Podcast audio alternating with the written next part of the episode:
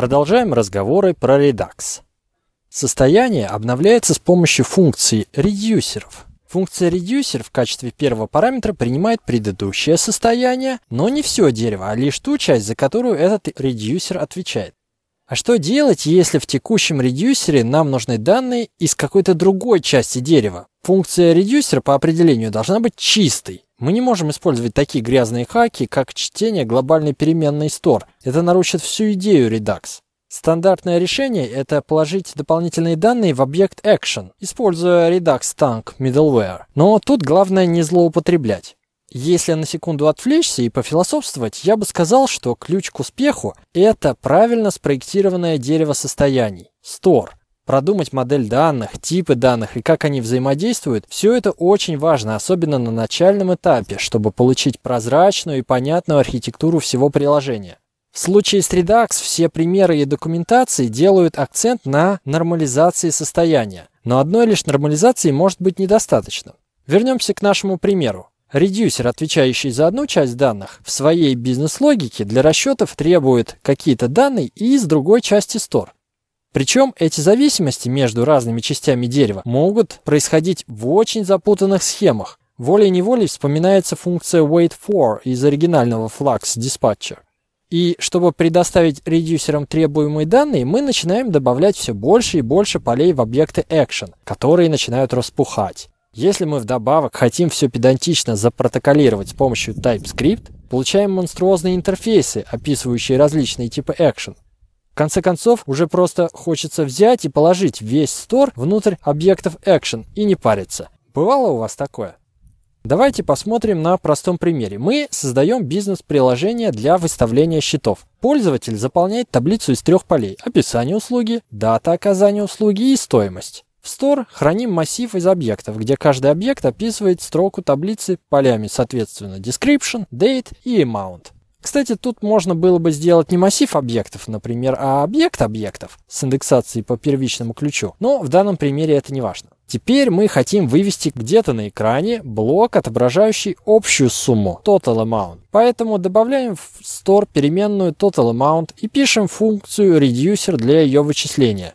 Но вот задачка, чтобы посчитать общую сумму, нужно знать все суммы из таблицы услуг. Но редюсер для total amount их не видит, он лишь получает предыдущее значение total amount и объект action.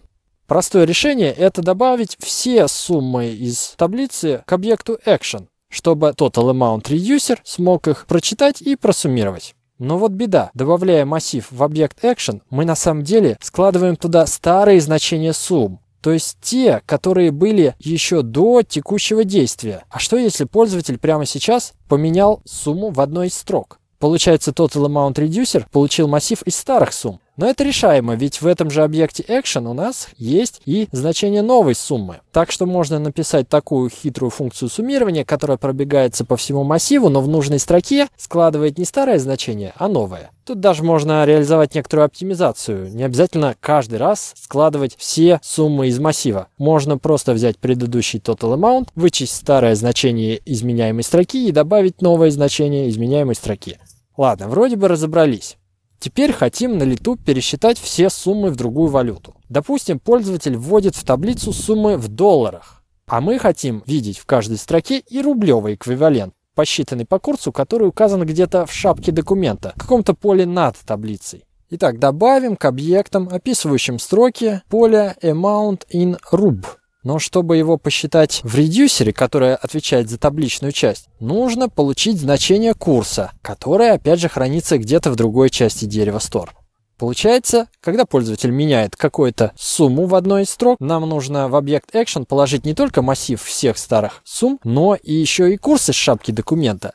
Таким образом, объект action начинает вбирать в себя все больше и больше данных из всего дерева состояния.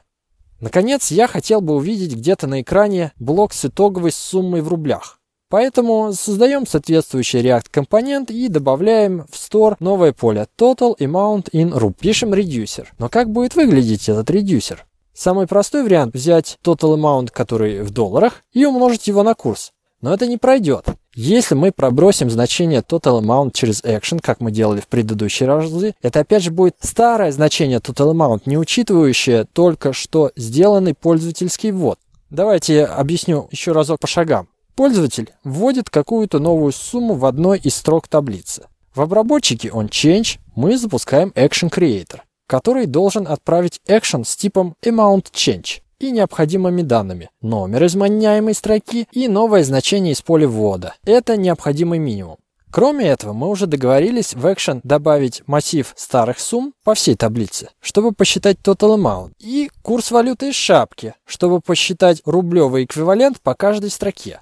А что теперь насчет подсчета Total Amount in Rub? Как я уже говорил выше, его не получится вычислить как произведение Total Amount в долларах на курс, так как в начальный момент работы Action Creator новое значение Total Amount, которое в долларах, еще не посчитано. Соответствующий редюсер еще не запускался. Мы никак не можем добавить к объекту Action значение Total Amount, которое еще неизвестно. Поэтому Total Amount in Rub придется считать как сумму всех значений в рублях – но постойте, они ведь тоже еще неизвестны. Редюсер, обновляющий рублевые суммы по каждой строке, еще не запускался. Приходит мысль отправить два объекта action последовательно. Первый action для обновления рублевых сумм и total amount, который в долларах. А второй action для подсчета total amount in rub. Но два action подряд – это плохая идея. Почему? Я рассказывал в предыдущем выпуске, номер 4. Послушайте. Остается последнее решение – это повторить часть логики пересчета рублевой суммы по каждой строке непосредственно в редюсере Total Amount in Rub, чтобы в итоге посчитать общую сумму в рублях.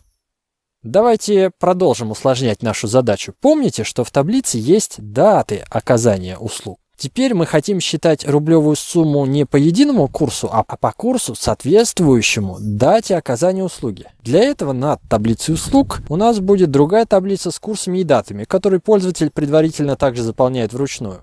Вы уже представили себе, сколько дополнительных данных теперь придется пробросить через различные объекты Action, чтобы посчитать суммы в рублях? Причем это нужно делать не только когда пользователь меняет какую-то сумму в таблице, но и при изменении даты в таблице, и при изменении курсов в таблице курсов. И чем сложнее становится наше приложение, тем больше начинают вбирать в себя объекты actions. И это как-то ненормально. Такое приложение как минимум сложно отлаживать и понимать. Давайте посмотрим на всю ситуацию еще раз с высоты. Сделаем обзор, так сказать. У нас есть данные, которые зависят от других данных. Поэтому другие данные приходится добавлять в объекты actions. Кроме этого, возникает проблема последовательности вычислений. Одни данные нужно рассчитать раньше, чтобы использовать результаты для расчета других. И проблема в том, что редюсеры плохо подходят для таких вычислений, так как они имеют доступ только к своей части дерева состояния. Правильный ответ на этот вопрос – не хранить вычисляемые данные в дереве состояния вообще, а вычислять их на лету в момент рендеринга. Store должен быть единым источником правды, минимально необходимым набором данных, а не каким-то кэшем для производных данных, за которым нужно следить и постоянно обновлять. Если мы используем React и Redux, то при вызове функции Connect, которая подключает React компонент к Store, есть возможность указать так называемую функцию Map State to Props. Она имеет доступ ко всему Store, by design, что называется. Мы берем необходимые данные о введенных пользователем суммах и курсах и вычисляем требуемые суммы в рублях по строкам внутри функции MapStateUprops, которая отвечает за рендеринг основной таблицы услуг. Аналогично для компонента TotalAmount считаем сумму в столбик в его собственной функции MapStateUprops.